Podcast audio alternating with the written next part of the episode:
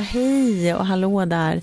Välkommen till det 47:e avsnittet av Danspodden Isadora, som är signed, sealed, delivered for you för den här gången.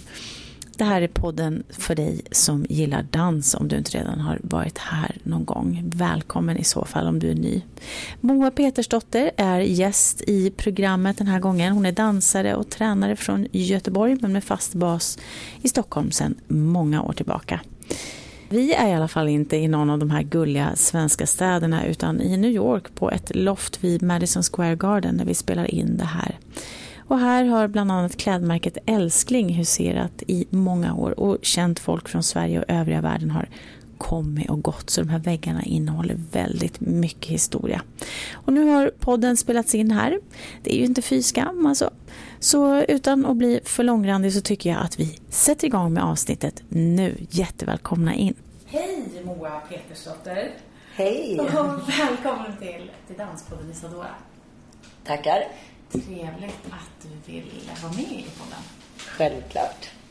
Vi är på en speciell plats, så att alltid när jag säger, nu för tiden så åker jag runt så mycket och träffar folk, så att nu tidigare bjöd jag hem folk och nu så är jag ute så mycket, ändå så känner jag att jag vill inte säga hej till Danspodden, eftersom nu sitter vi i den här lilla bubblan och ska prata dans. Men jag är ju här på en dans- och så här detoxresa tillsammans med dig, alltså här i New York, så jag säger här bara för att. Och det är nu i början av september 2017. Men vi träffades förra året. Jag tror det var första gången som vi träffades då. Ja, det var första gången. På den här resan. På samma resa. Ja. 2016. Ett år sedan precis. Ja. Och du undervisade då här också. Mm. Och du undervisar i Stockholm både dans och pilates och annat också. Ja, massa olika träningsklasser. Du gör det i Stockholm men också här, eller? Ja, jag och Åsa har ju varit här då, Åsa som arrangerat den här dansresan. Mm. Vi har varit här och undervisat och kört lite klasser. Mm. Men främst, jag är ju basen hemma. Ja. Men jag brukar passa på när jag är här och försöka köra klasser och ja. Mm. Nu, alltså det här programmet kommer att bli lite speciellt av flera anledningar. Och en är till exempel att vi bor ju faktiskt tillsammans under den här resan. Och att jag tar klasser för dig. Men en är också att vi bor på och spelar in på det här anrika loftet. Som kallas Loftis. Loftis, ja. Vid Madison Square Garden. Och den har en neonskylt i fönstret där det står Älskling. Mm. Som inte blinkar, men det står Älskling i alla fall. Mm. Den blinkar ibland. Yeah. Ja, det gör den. Ja, men det gör sig väldigt skönt att jag inte gör det så här. Nej, precis. För då skulle det bli så här eklektiskt. Ja. Men hela Loftis andas så här väldigt mycket historia. Ganska mycket svensk historia också. Mycket svensk historia. Mm. Det är ju någonting som vi bör komma in på, tycker jag. Det kommer du att få göra. Du får handla på det och berätta om det.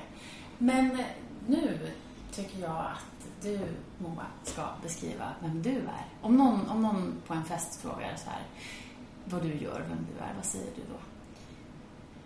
Ja, men då börjar jag med mitt yrke. Identifierar mig väldigt mycket med mitt yrke. Såklart, eftersom jag jobbar med min största hobby. Och det är då dans och träning. Så jag skulle förklara dels så mycket vad jag jobbar med. Och sen skulle jag också då därigenom komma in på musik. Som betyder jättemycket för mig. Både i jobbet och utöver. Jag blir så inspirerad av just musik. Så musik, dans, träning. Jag skulle berätta mycket om mina intressen. Vad som inspirerar mig. Sen skulle jag också tala om vart jag bor. Identifierar mig väldigt mycket med Horstull där jag bor. Där jag känner att jag har hittat hem. Skulle nämna New York ganska snabbt. När jag beskriver mig själv. Just för att jag är här mycket. Och ja, men det här är mitt go-to place när jag behöver fylla på. Mm. Ja, så jag skulle berätta vad jag jobbar med, vart jag bor. Jag skulle prata mycket om New York och musik, och då framförallt Bruce och Håkan. Ja. Jag kommer ganska snabbt in på det. Ja, nu är det mina sista frågor. Men bra. Ja. Ja. Men vad är det du jobbar med då? Vad skulle du vara... Ja, men om jag bara ska säga ett ord så är det gruppträningsinstruktör. Mm. För jag jobbar ganska mycket utöver dansen. Mm. Med mycket träningsklasser. Mm. Ja, det hade jag sagt. Gruppträningsinstruktör, för då tror jag att de flesta förstår. Men jag brukar ofta då säga med inriktning dans, pilates. För det är det jag främst jobbar med. Mm. Men utöver det så är det ju rena vanliga träningsklasser som body pump och core och stretchklasser och sånt där som finns på de olika gymmen och dansstudios. Men du är utbildad dansare eller du har... Jag började på dansforum när jag bodde i Göteborg. Mm. Så det är min liksom första dansutbildning. Mm. Och därefter så utbildade jag mig både inom aerobics faktiskt, eller dance aerobics ska jag säga. Och det var då jag kom in i träningsvärlden. Det var då jag liksom gick vidare från dansstudios. Och därefter så har jag börjat med då... Pilatesträningen började med ganska tidigt. Men dansforum är min första dans och riktiga, om man säger, dansutbildning som jag gått, och den gick jag då i Göteborg. Vad är det för typ av dans som du har fokuserat på? Då har det varit street jazz och lite klassiskt var det också. Mm. Men sen när jag började undervisa själv i dans, då var det som då kallas för jazzfunk. Mm. Sen hade jag en period när jag körde mycket hiphop och locking. Som jag nästan har släppt helt nu faktiskt. Ja, varför då? Nej, jag vet inte. Det har bara utvecklats så att jag mer gillar... Jag blev nog lite mer feminin i mina rörelser. Mm. Kan inte riktigt säga vad det beror på eller riktigt när det skedde. Men det är en ganska tydlig vändning där. Mm. Vet jag kunder som har dansat för mig länge att de märker verkligen skillnaden. När kom den? Förändringen, tänker du? Ja, men säg kanske någonstans runt 2010 då. Det är inte omöjligt att det var att jag blev väldigt inspirerad av många lärare här i New York. Där jag kände, jag tror att jag tog för givet att hiphop-delen var min grej. För att jag körde det så mycket hemma i Stockholm. Mm. Men jag tycker den här stilen passar mig mycket bättre. Längre, mjukare rörelser. Mm. Istället för det här, om man lite, inte plottriga, men det här supersnabba. Mm.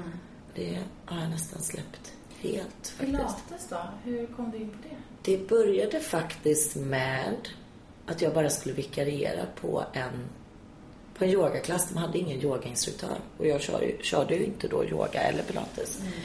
Och fick hoppa in för att köra en coreklass. Och så tänkte jag så här, men kan jag forma den så den blir lite mer yogainspirerad. Så att medlemmarna då inte skulle bli besvikna. Att det inte var yoga på schemat. Och då... jobbade jag fram någon slags coreklass med något mjukare flow. Som då var, nu skulle jag väl kalla den för yoga lattes nu när jag har ett namn och utbildning. Men då var det bara en hittepåklass. Mm. Och sen blev jag jätteinspirerad. Då körde jag faktiskt sen ett halvår. Körde jag den uppbyggnaden av klass. Jag fick den som fast klass på schemat. Mm. Jag minns inte riktigt vad vi kallade den. Men hur som helst, sen bad jag faktiskt om det gymmet som jag jobbade på. Att få gå en grundutbildning i pilates. Så det var så det började. Ja. Och så älskade jag det. Vad är det du gillar med pilates? Allt. Mm. Men jag ska säga också att jag fått friheten att göra den så som jag. För jag har gått ganska många utbildningar i olika pilatesformer. Mm. För jag jobbade länge för ett företag som har sin största del i Ryssland. Det är ryskt ägt. Så de har en anläggning i Sverige bara. Och det var där jag jobbade. Men alla mina utbildningar gick jag via då. Då skickade de mig till Moskva. Så då har jag gått alla de här pilatesutbildningarna. De bästa för en amerikansk lärare då. Jaha. Så först då grunden. Sen reformer. Sen något som kallas för dance pilates. Mm. Och sen har jag plockat bitar från alla de här olika. Mm. Och fått forma då till mitt egna. Det är inte ett koncept, för jag har inte satt... Jag har ju inte... Vad heter den? Men... konceptualiserat? Nej, det har jag inte gjort. Utan det är min egna grej. Och så har jag lyckligtvis chefer som tror på mig och vill att jag ska köra det på deras olika anläggningar. Mm. Men det är väl kanske därför jag tycker att min pilates blir lite speciell. Att jag sätter ihop så det blir lite kombinationer, att det blir lite dansant. Det kanske inte blir så statiskt att du gör en övning på rygg, så vänder du dig, så ställer du dig, så lägger du dig, utan jag jobbar med ett flöde. Och ja, det är det jag älskar med pilatesträningen, att den är fysisk, mjuk, harmoni, men ändå, ja, jag älskar platsen helt enkelt. Tycker den är jättebra. När är det nästa steg då för dig att göra ett koncept utav det? Ja, men jag vet inte. Det är så... Jag har ju tänkt på det jättemånga gånger. Samtidigt har det funkat så bra att köra så som jag gör nu. För det är ju lite det jag får göra. För att det har blivit väldigt uppskattade klasser, vilket gör att många folk som kommer, jag får in klassen på olika anläggningar och scheman, så att jag kan köra på min grej. Men absolut, jag har ju tänkt på det. Det är nästa. Och det är inte omöjligt. Det är bara det att då vill jag göra, jag vill ju ha bara den konstnärliga delen i det.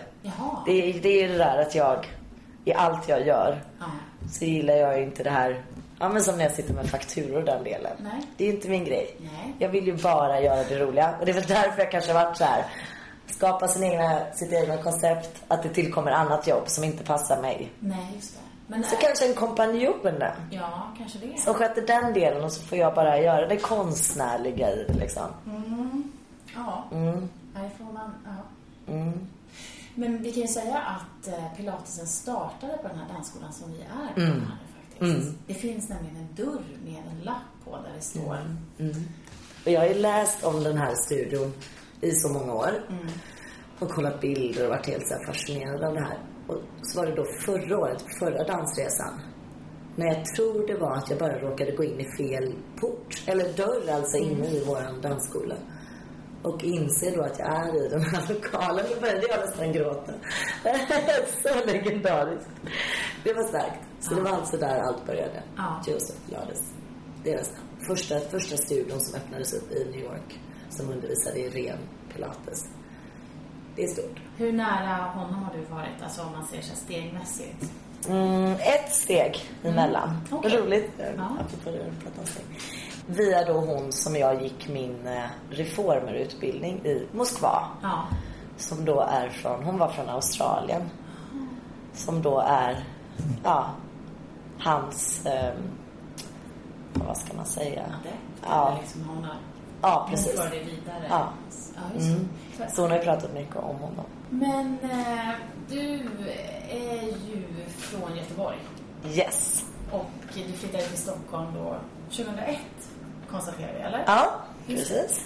Men avskyr du lite så här i hemlighet det faktum att du har flyttat från Sveriges framsida? Eller hur är det? Ja. Men varför flyttar du? Nej, men det är faktiskt ganska roligt. Jag skulle bara vara i Stockholm 3 månader. Jag behövde en liten nystart, så att säga, i livet. Så då tänkte jag, maj, juni, juli åker jag någon annanstans. Men så vill jag fortsätta jobba med träningen. Och då hade jag jättetur, för min chef på det gymmet där jag jobbade i Göteborg ägde ju också då 2 anläggningar i Stockholm. Så då sa han att vill du jobba över sommaren så kan du köra hos mig på min anläggning i Stockholm. Så då gjorde jag det. Och det var då jag började jobba då för platschefen på det istället. Eller koordinatorn, ska jag säga. Var ju då Åsa som har anordnat den här dansresan som vi är på nu. Ja, så det var då ni träffades? Då träffades vi för första gången. Och så började jag köra klasser där. Och sen någon gång där i slutet av juli, när hon skulle börja lägga höstschemat, så frågade hon mig, vad är din plan? Då svarade jag ju med en gång, nej, jag ska ju tillbaka till Göteborg. Och sen senare på kvällen så kände jag så här, jag vill inte tillbaka till Göteborg. Så, för att? Nej, för jag trivdes så otroligt bra i Stockholm. Så då förlängde jag det, så sa jag till Åsa att nej, men jag stannar till jul. Och så kom julen och så tänkte jag, nej, men jag vill inte tillbaka.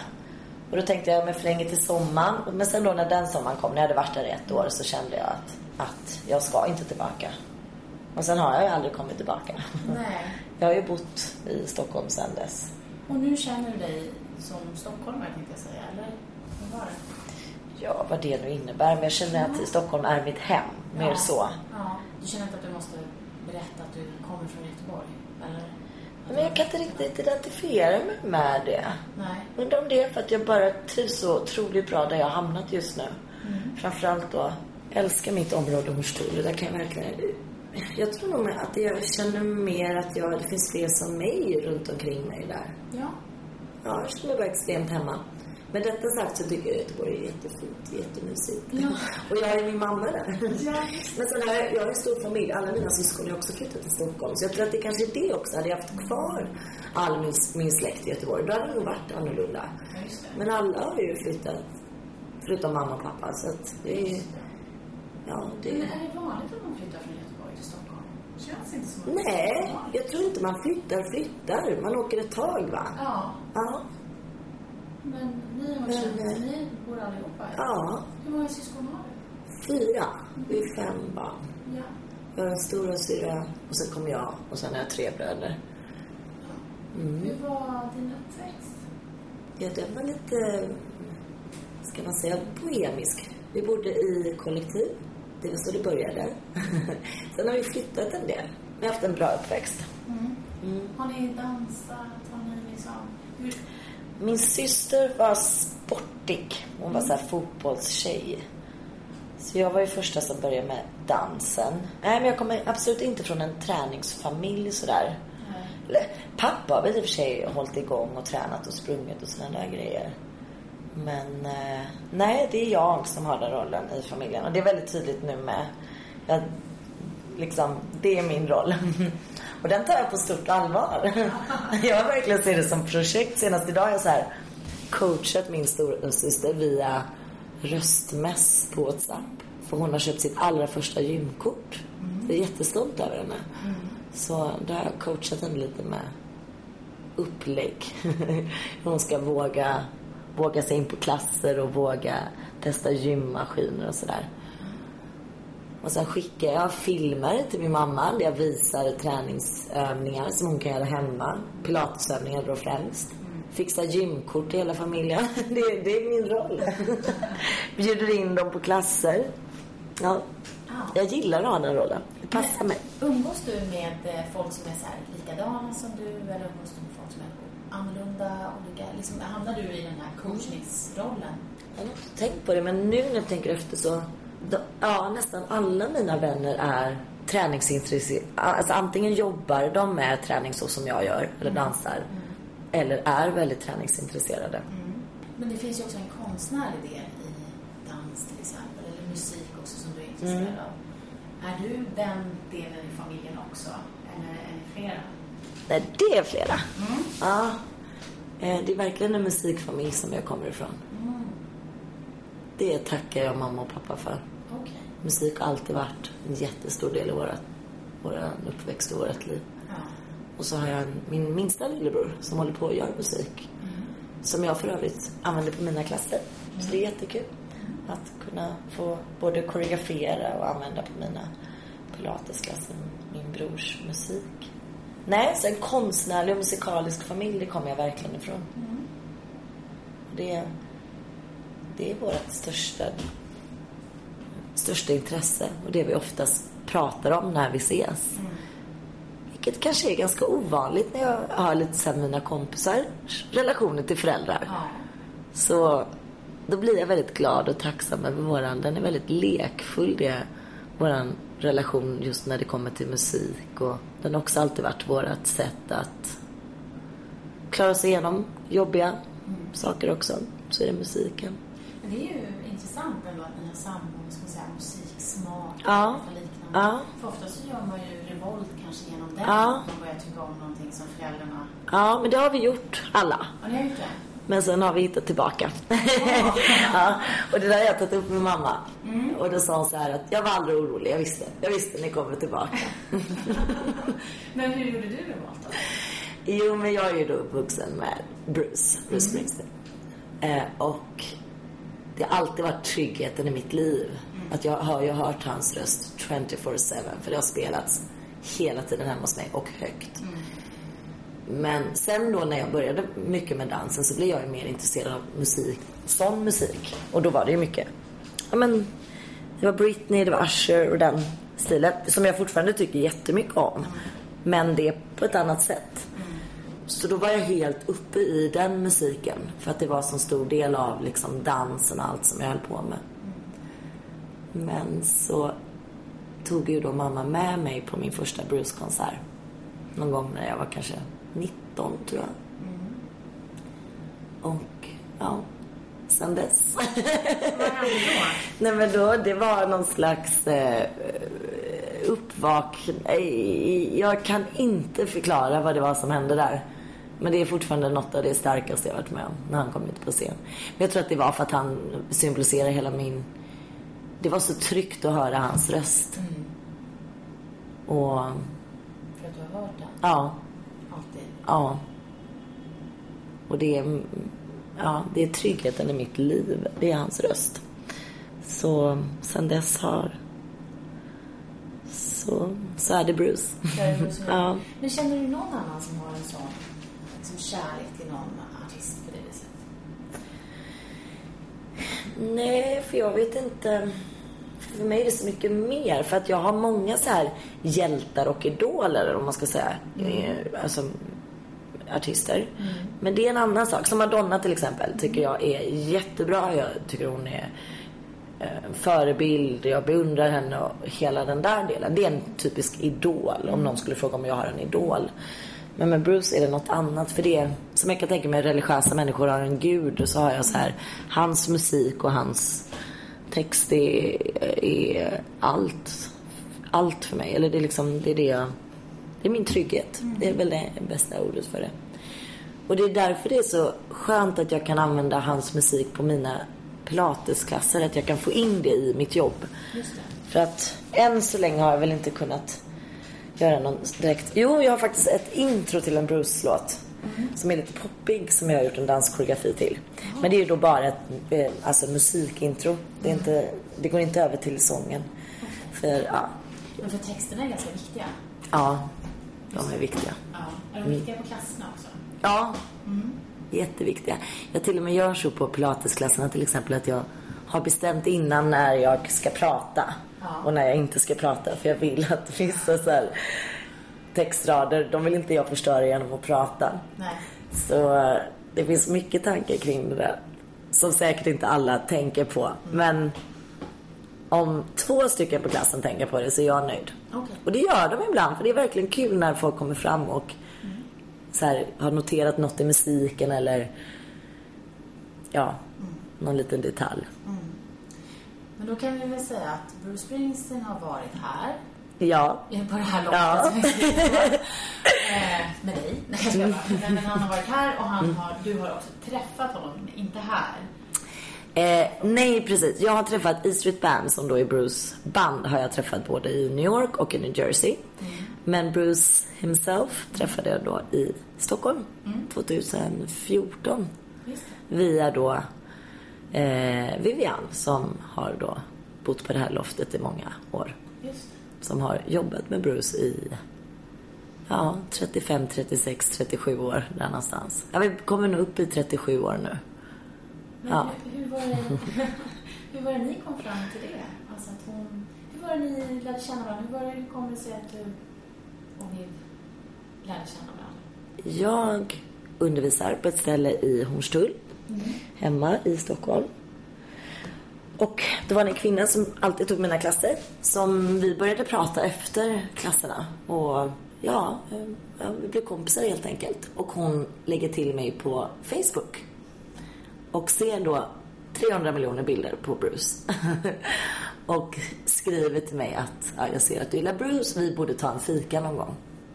Och då fick jag då reda på att den här kvinnan som då dansat för mig i kanske ett år, tror jag då, har jobbat som Bruce chaufför. Och hon är då också dansare i grunden och har bott i New York i, kan det ha varit 15 år tror jag hon bodde i New York. Och hon i sin tur då är kompis med Vivian.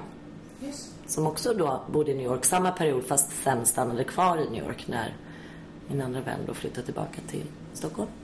Och hon har då jobbat som Bruce stylist. Just. Och så den kopplingen är då att den här kvinnan då introducerade dig. Precis. Ja. Så det är via båda de två, ska jag säga då, som jag har fått träffa Bruce och åka till New Jersey för alla de här konserterna och bo på det här underbara loftet. Mm. Och det var också så att du... hon visste inte om att du tyckte om Bruce, va? Först. Nej, vi visste ju inte det. Nej. Utan Gittan då från Stockholm fixade sig jag för att bo hos Vivian när jag skulle till New York, för att jag då skulle på alla de här Bruce-konserterna. Och på den vägen är det. Och Vivian frågar vad jag ska göra här i New York, och jag berättar att jag ska ta dansklasser och åka till New Jersey och se på Bruce. Hade dock inga biljetter, och alla konsertbiljetter var då slutsålda. Ja. Varpå hon ringer till Bruce och fixar biljetter till mig. Mm. Mm. Och så började er vänskap. Så började vår vänskap. 8 år? 9 år? 2008 var det här. Så vad blir det? Ja, just det. Mm. Nej. Nej. Mm. Ja, det blir det, va? Det blir det. Ja. Ja, precis. Mm. Mm. Så nu kommer du hit till New York några gånger per år, och du bor oftast här då? Ja, jag bor alltid här. Ja. Ja, för det är nästan familj nu. Ja, det har ju blivit det. Mm. Inklusive en lillebror här i England. Precis, en lillebror. En pappa som är fotograf. Just det. Som har då sin fotostudio här precis i loftet. Mm. Och så då mammi i Viv. Mm. Så... ja, jag har ju liksom fått en extra familj. Ja. Vilket är underbart. Man hör ju det, alltså, att familj och vänner betyder jättemycket för dig. Mm. Och de här två människorna också då, Bruce och Håkan. Ja. Och sen en sån här person som kommer upp då och då när man pratar med dig. Kan du berätta vad Håkan Hellström betyder för dig? Ja. Är han en svenska varianten av Bruce? Ja, jag kanske får säga, om jag ska förenkla det, så är det ju så. Mm. Skillnaden är väl att Bruce är min trygghet. Det är liksom något större. Det är jag sätter ju honom på någon slags pedestal. Mm. Jag kommer ihåg att jag tänkte det precis innan jag skulle gå in och träffa Bruce, och jag var så nervös. Försökte jag peppa mig själv genom att säga att han är bara en människa som alla oss andra. Mm. Men det är inte han. Därav min nervositet. För han är något annat. För mig här är han något annat. Även om han var en människa också. Ja. Väldigt tvärplay. Eller så. Ja, han var otroligt ödmjuk och jättesnäll och väldigt blyg. Ja. Så absolut inte att han är över på det sättet, utan det är vad han står för. Allt han gör att han är ju så mycket mer för mig. Mm. Medan Håkan är mer mänsklig för mig. Mm. Och bara någon som jag tycker extremt mycket om. Älskar hans musik. Mm. Och jag blir jätteglad av hans musik. Den betyder hur mycket som helst. Mm. Och så mycket som jag använder på mina klasser. Just det. Otroligt mycket Håkan. Speciellt nu är jag inne i en super Håkan-fas. Hur kommer det sig? Varit på massa Håkan-konserter nu i sommar. Mm. Och sen... ja, men det kan nästan låta löjligt, men ibland måste jag nästan distansera mig från Bruce, för det är så mycket känslor för mig. Mm. Så ibland så klarar jag inte ens... jag klarar inte av alltid att lyssna på hans musik, för att då blir jag för nära mina känslor. Mm. Och ja, jag tror att det är därför. Mm.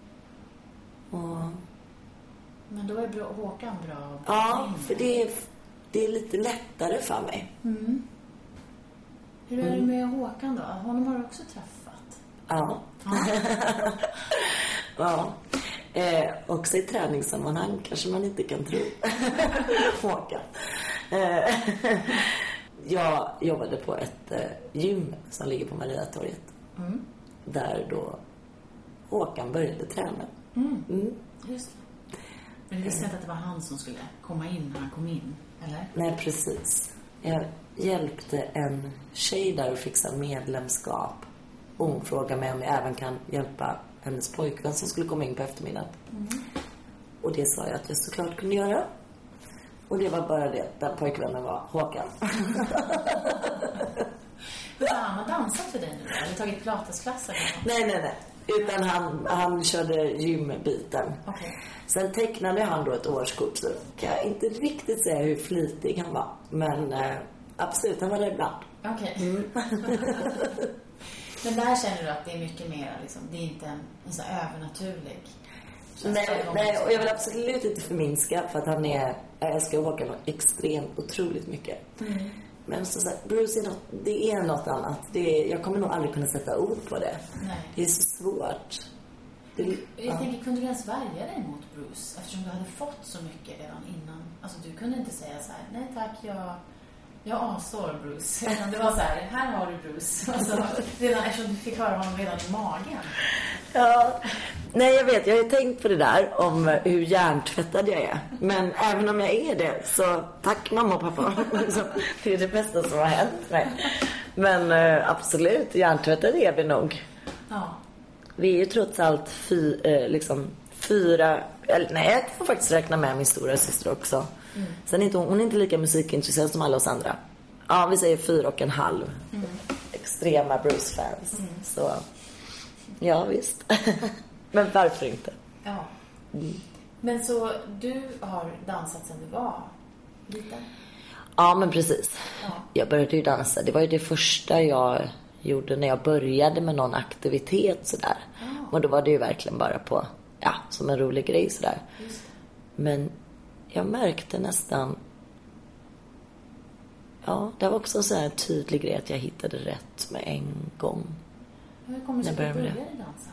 Det var via min då bästis. Mm. Det var hon och hennes mamma som tog med mig till, och vad hette det nu igen? Det hette väl också Danskompaniet i Göteborg alltså. Och då började jag ta så här showjazz-klasser där. Ja. Och tyckte det var... Och jag älskade allt med det. Jag älskade... Men hela den dansvärlden med slitna danslokaler och...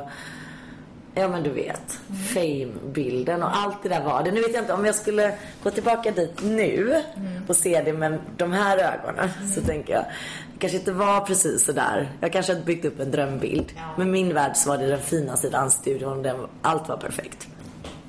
Kanske det inte var. Men det spelar egentligen ingen roll, för det var det som fick... Det var ju det som fick mig att börja dansa och... Ja, här sitter jag nu och får jobba med det och får vara i New York och dansa och köra klasser. Det är ju helt otroligt. Ja, jag tänkte det. Är inte det lite en dröm? Alltså jag menar, är inte det här det många drömmer om att göra? Att kunna bo här, undervisa i dans. Ja, men precis. Det är verkligen en dröm och jag är verkligen tacksam för det. Det är många gånger, jag tar det verkligen inte för givet. Jag är så tacksam för att min kropp orkar och gör det jag säger åt den att göra. Och att jag kan få jobba heltid med det här. Det har jag fått kämpa ganska mycket för att få det. Nu är det ganska vanligt. Men när jag började jobba heltid med det, då fick jag ofta höra att man inte kunde göra det. Mm. Och gick väl också på det då ett tag. Att nej men okej, man kanske inte kan köra heltid. Så då skaffade jag andra jobb vid sidan av. Mm. Men det var inte min grej. Men jag är jätteglad att jag gjorde det. För att det var bra att testa det. För att då veta att nej, jag var redan rätt ute. Mm. Och nu som sagt så är det många som jobbar heltid med dans och träning. Mm.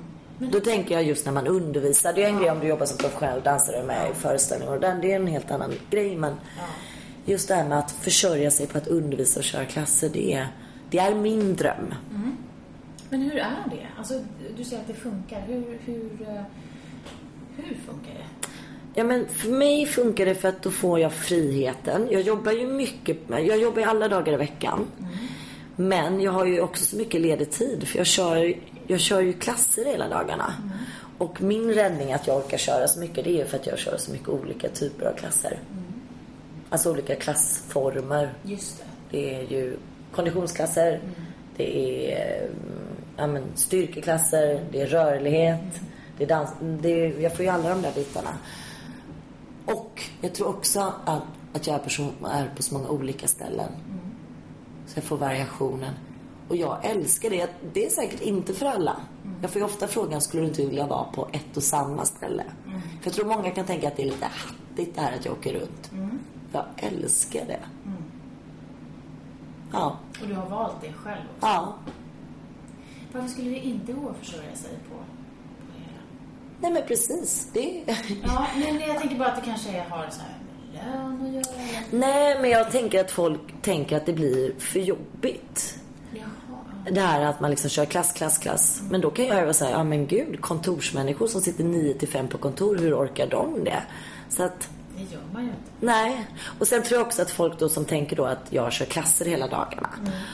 Då kanske de tror då att jag går in och kör en identisk, att jag kör en klass 7 gånger om dagen. Ja. Identiskt. Jag tror de kanske inte är insatta då i att jag gör så mycket olika grejer. Nej, just det. Så att sen är det klart i vissa dagar när jag har väldigt mycket klasser då jag också ibland tänker så här, vem är jag?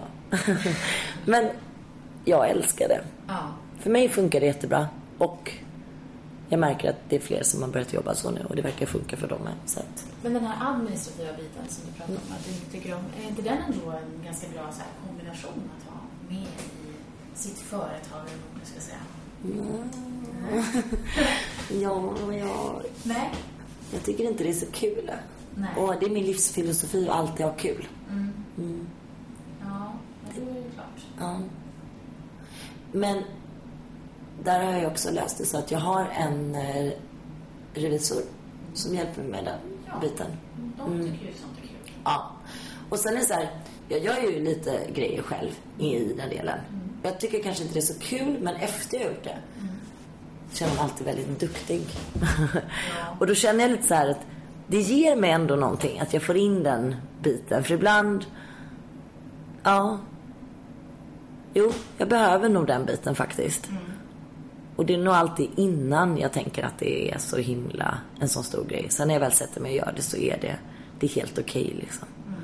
Plus att jag gillar också att jag numera är egen och har ett eget företag. Ja, det var en jättebra... När var det? Sen 4 år tillbaka. Okay. Mm. Och du valde det för att... Det var så många runt omkring mig som rekommenderade mig det och de har ju verkligen rätt. Det är bättre för mig. Okay. Men sen är jag ju både och faktiskt. Jag är fortfarande anställd på några ställen. Det är också en trygghet. Men, så du kör en kombination? Ja. Men främst så är jag ju då egen. Och det känns bra. Mm. Mm, det passar med tanke på jag är på många olika ställen och sådär. Just det. Ja. Men när jag tänker på New York nu som vi är i. När blev New York viktigt för dig? 2005. Jag hade haft en dröm om att åka hit och dansa. Ja. Och så som så många som inte har varit i New York än. Så, för det tycker jag ofta jag hör så här. En dag ska jag komma till New York. Och så brukar jag tänka så här. Ja, eller så kan det vara nu. För jag vet att de som säger det, de reser ju till andra ställen. Mm. Men jag tror att det på något sätt var något så här ouppnåeligt. Och det var det för mig också. Det var en dröm. Mm. Tills jag faktiskt då åkte hit 2005. Och då tog jag ju mina första New York dansklasser här och jag blev nästan så här kär när jag tänker på det. Men vilka var det du gick för då? Var gick du då? Ja, då var jag på Broadway Dance Center.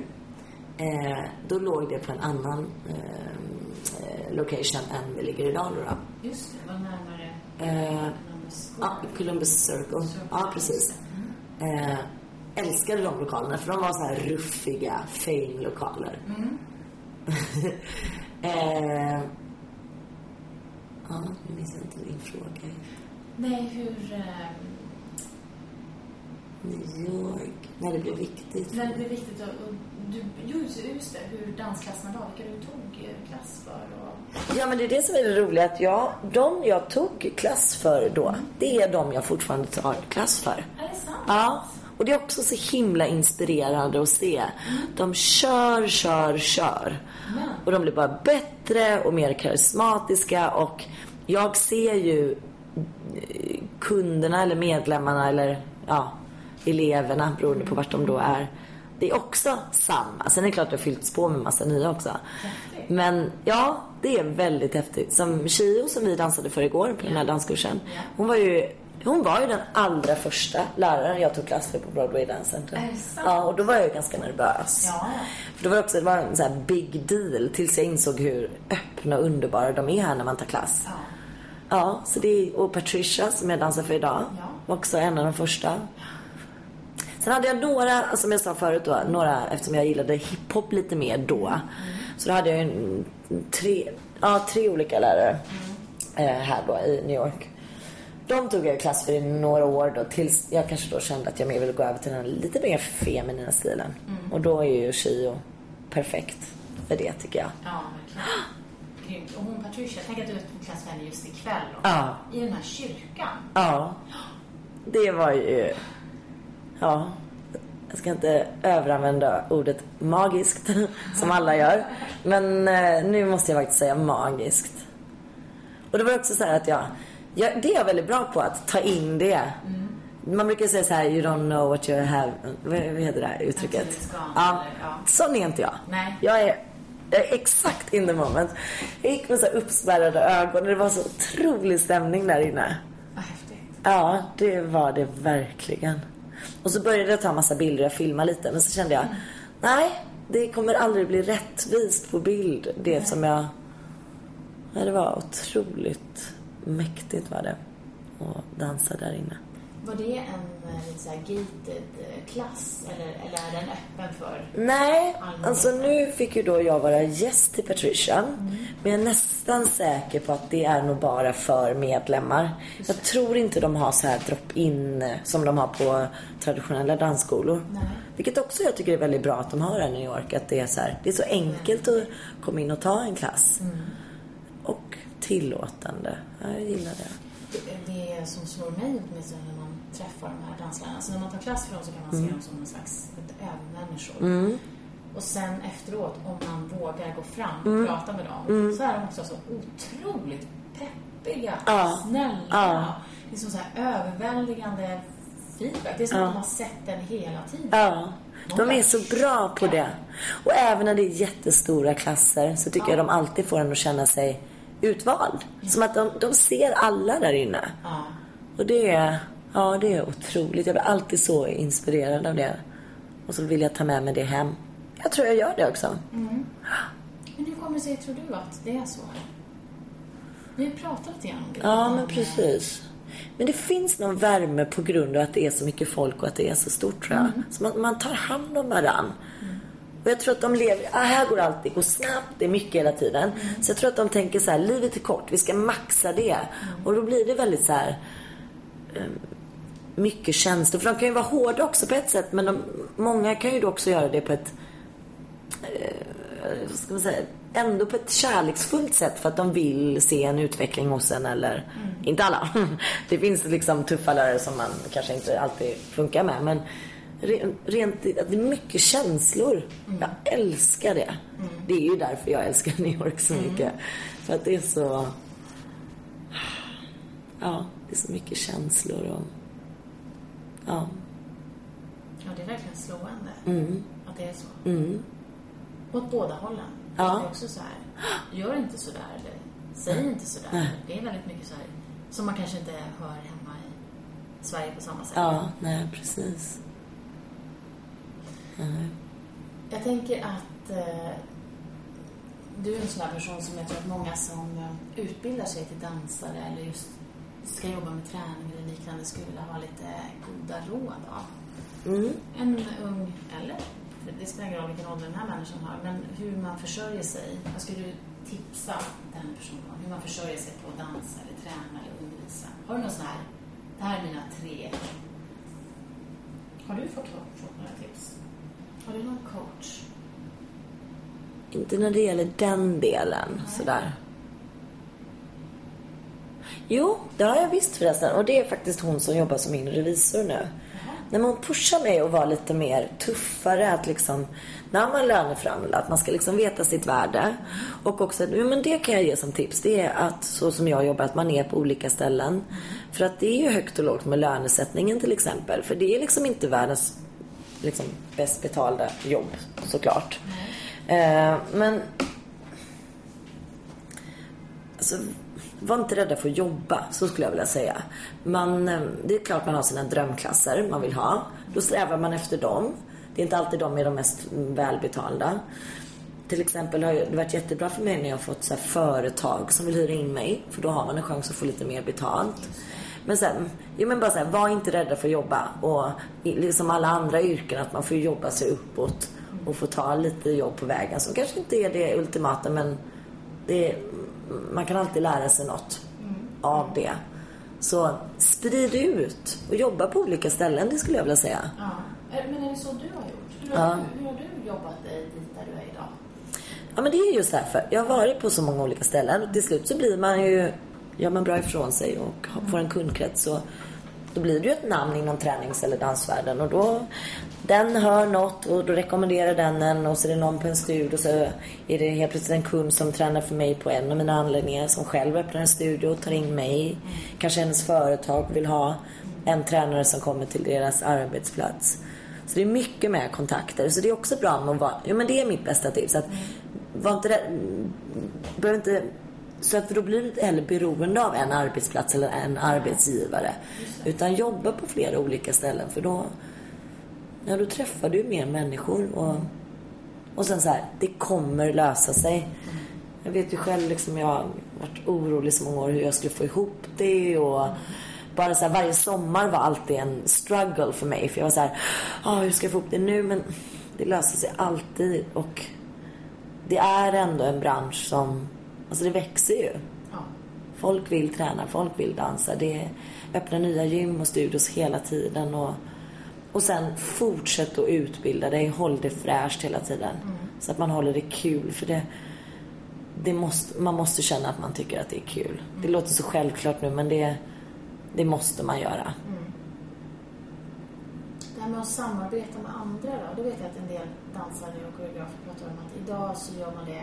försöker man göra det på ett helt annat sätt. Kanske inte bara med andra dansare och koreografer utan som du var inne på, en undervisare eller så, men också att man kanske går över de här konstnärliga gränserna, musiker, film och teater och litteratur och konst. Hur gör du något sånt, eller hur ser du? Ja, men faktiskt, jag pratade med några olika artister just att köra lite livemusik på mina klasser, sådana grejer. Jag har också pratat om någon konstellation att köra något slags performance på scen med dem. Sånt där är ju jättekul. Och sen tänker jag också att det märker jag en förändring att det har blivit mer om man ska tänka oss kollegor emellan. Att man samarbetar och lyfter varandra. Och jag älskar det. Och jag känner så tydligt här på den här kursen vi har nu i New York. Där vi är några svenska lärare som är med. Och alla lyfter varandra och alla vill en väl. Det är ingen som armbågar sig fram och... Det är faktiskt en ganska stor förändring om man tänker när jag började jobba med det. Då tyckte jag mer att det var på individ. Det var hårdare. Mycket också mellan kvinnor eller tjejer. Liksom att det var konkurrens. Jag tycker det är... I varje fall där jag rör mig. Jag tycker vi lyfter varandra och vi hjälper varandra. Och vi som har liksom, vi har ändå jobbat ganska länge nu. De som jag tänker på. Och det... För alla har ju att vinna på det. Helt plötsligt kan jag då erbjuda något roligt jobb för någon kollega. Hon kan erbjuda.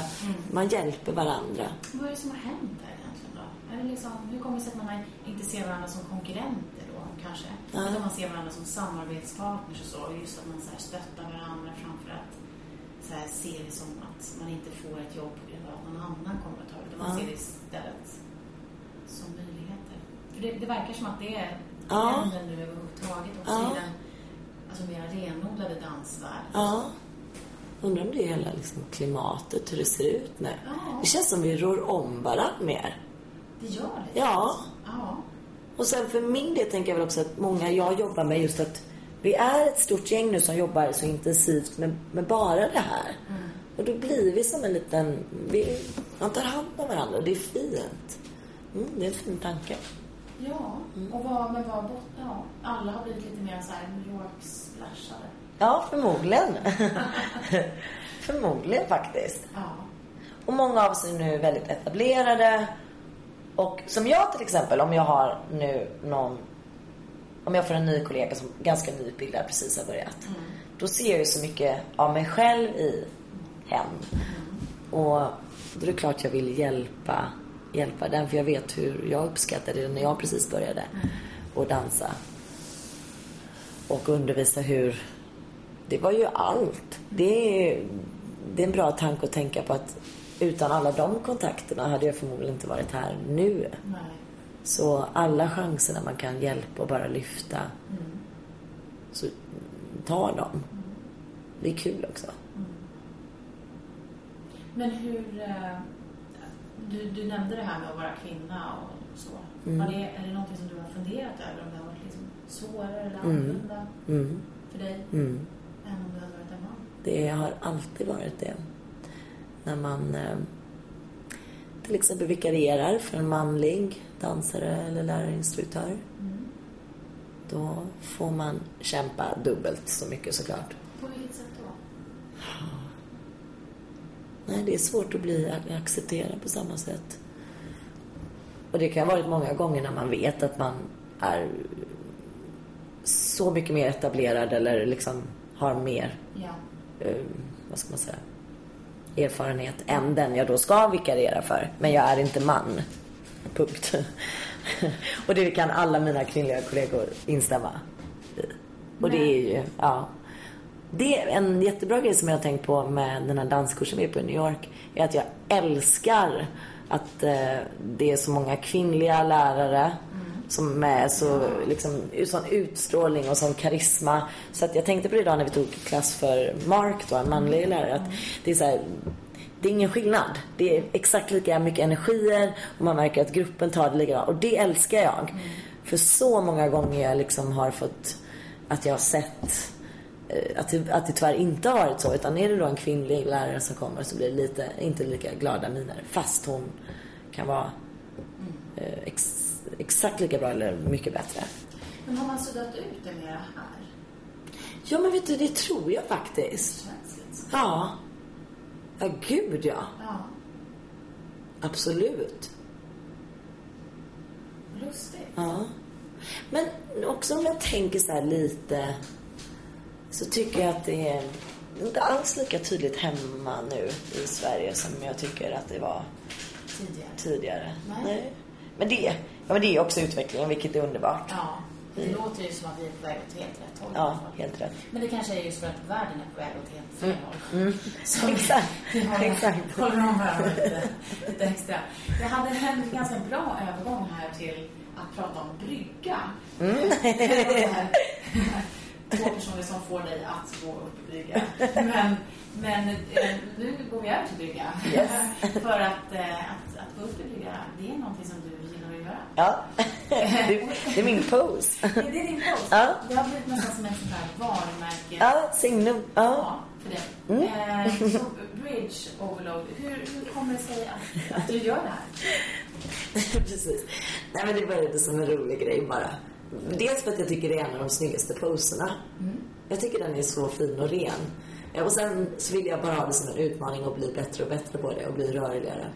Så det började bara som en rolig grej, och sen började jag ta bilder på det, för jag vill liksom se utvecklingen. Sen kom det konstnärliga in, att jag vill att det ska vara antingen fina eller roliga bakgrunder. Och gärna en sån här setting. Men det ska vara kul helt enkelt. Och sen har det bara rullat på. Och sen har jag försökt väva in det på mina klasser. För jag vill att ja, men det ska bli en del av att man ska kunna se vilka som tar mina klasser. För de ska ha en extremt bra bridge.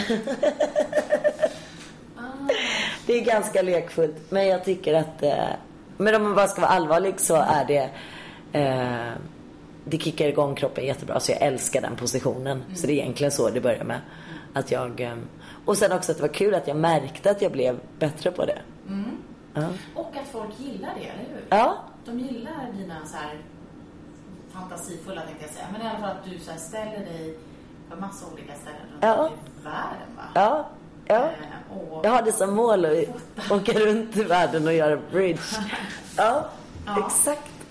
Så vill man följa dig där och på Instagram, så heter du Bridge Overload. Exakt. Ja. Men vill man träffa dig överhuvudtaget då?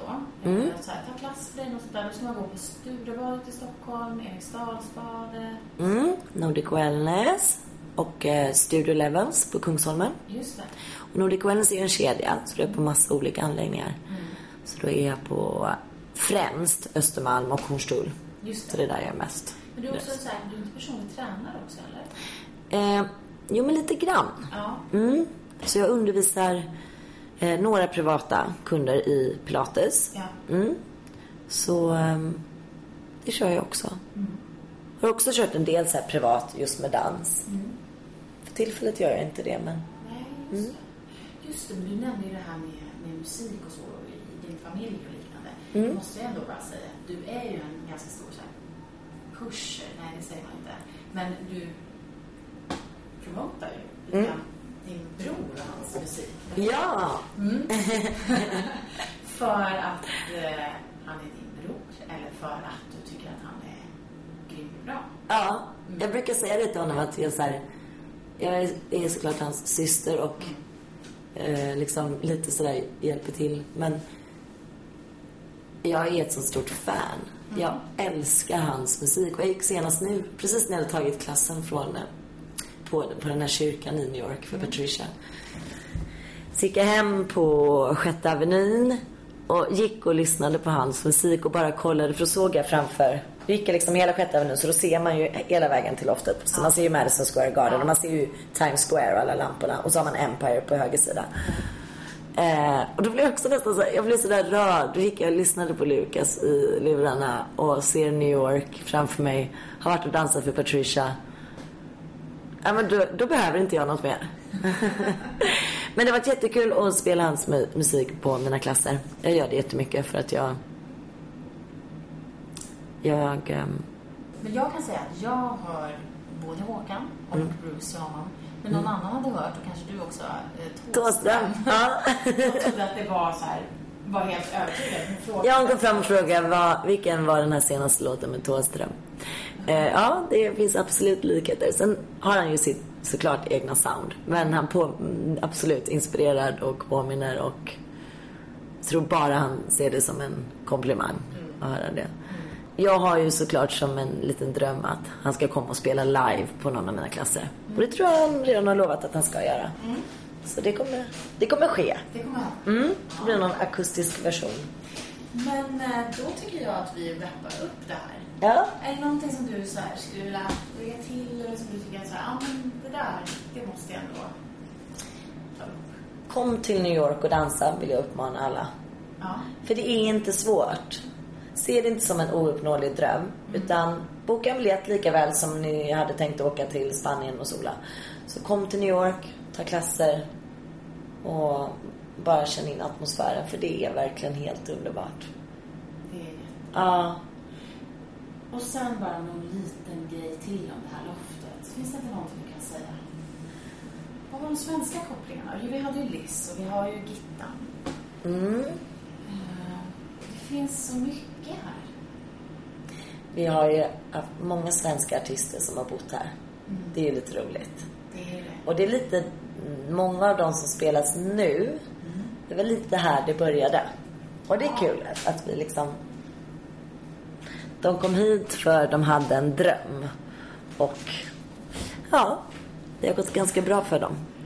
Det har en påverkan, det här låtet. Jag tror att det har det. Det kan säga. Ja, det är en drömsk men också väldigt verklig tillvaro. Det är faktiskt en bra beskrivning på loftet. Ja. Jag känner mig aldrig så levande och på riktigt och verklig, men det är också drömskt. Men alla mina drömmar har ju slått in här på det här loftet, så ja, det är en magisk plats. Så även om man kommer då till New York och inte kan bo precis så här, så finns det väldigt mycket magi i den här stan. Ja. Det får man ändå säga. Ja. Eller... Och hyr in er hos folk. Ja. Så ni får få lite vardagslivet i New York. Det är så mycket roligare än att bo på hotell. Ja. Vad fint. Nu kommer våra tredje hyresgäst. Eller hyresgäst. Jo, nu vill jag Loris. Så då säger vi tack och hej och... Hej då! Hej igen och tack för att du lyssnar på oss. Jag hoppas att du tyckte det var lika bra och mysigt som jag gjorde. Moa är verkligen en skön och inspirerande människa. Men nu tänker jag runda av den här podden, och som ni vet så är den skapad av mig, Anita Emthén, och Niklas Reimertz. Och det här är någonting vi kommer att fortsätta göra. Du hittar den här podden där man hittar poddar. Och jag hoppas du får det riktigt, riktigt bra och ljuvligt tills vi hörs igen. Ha det!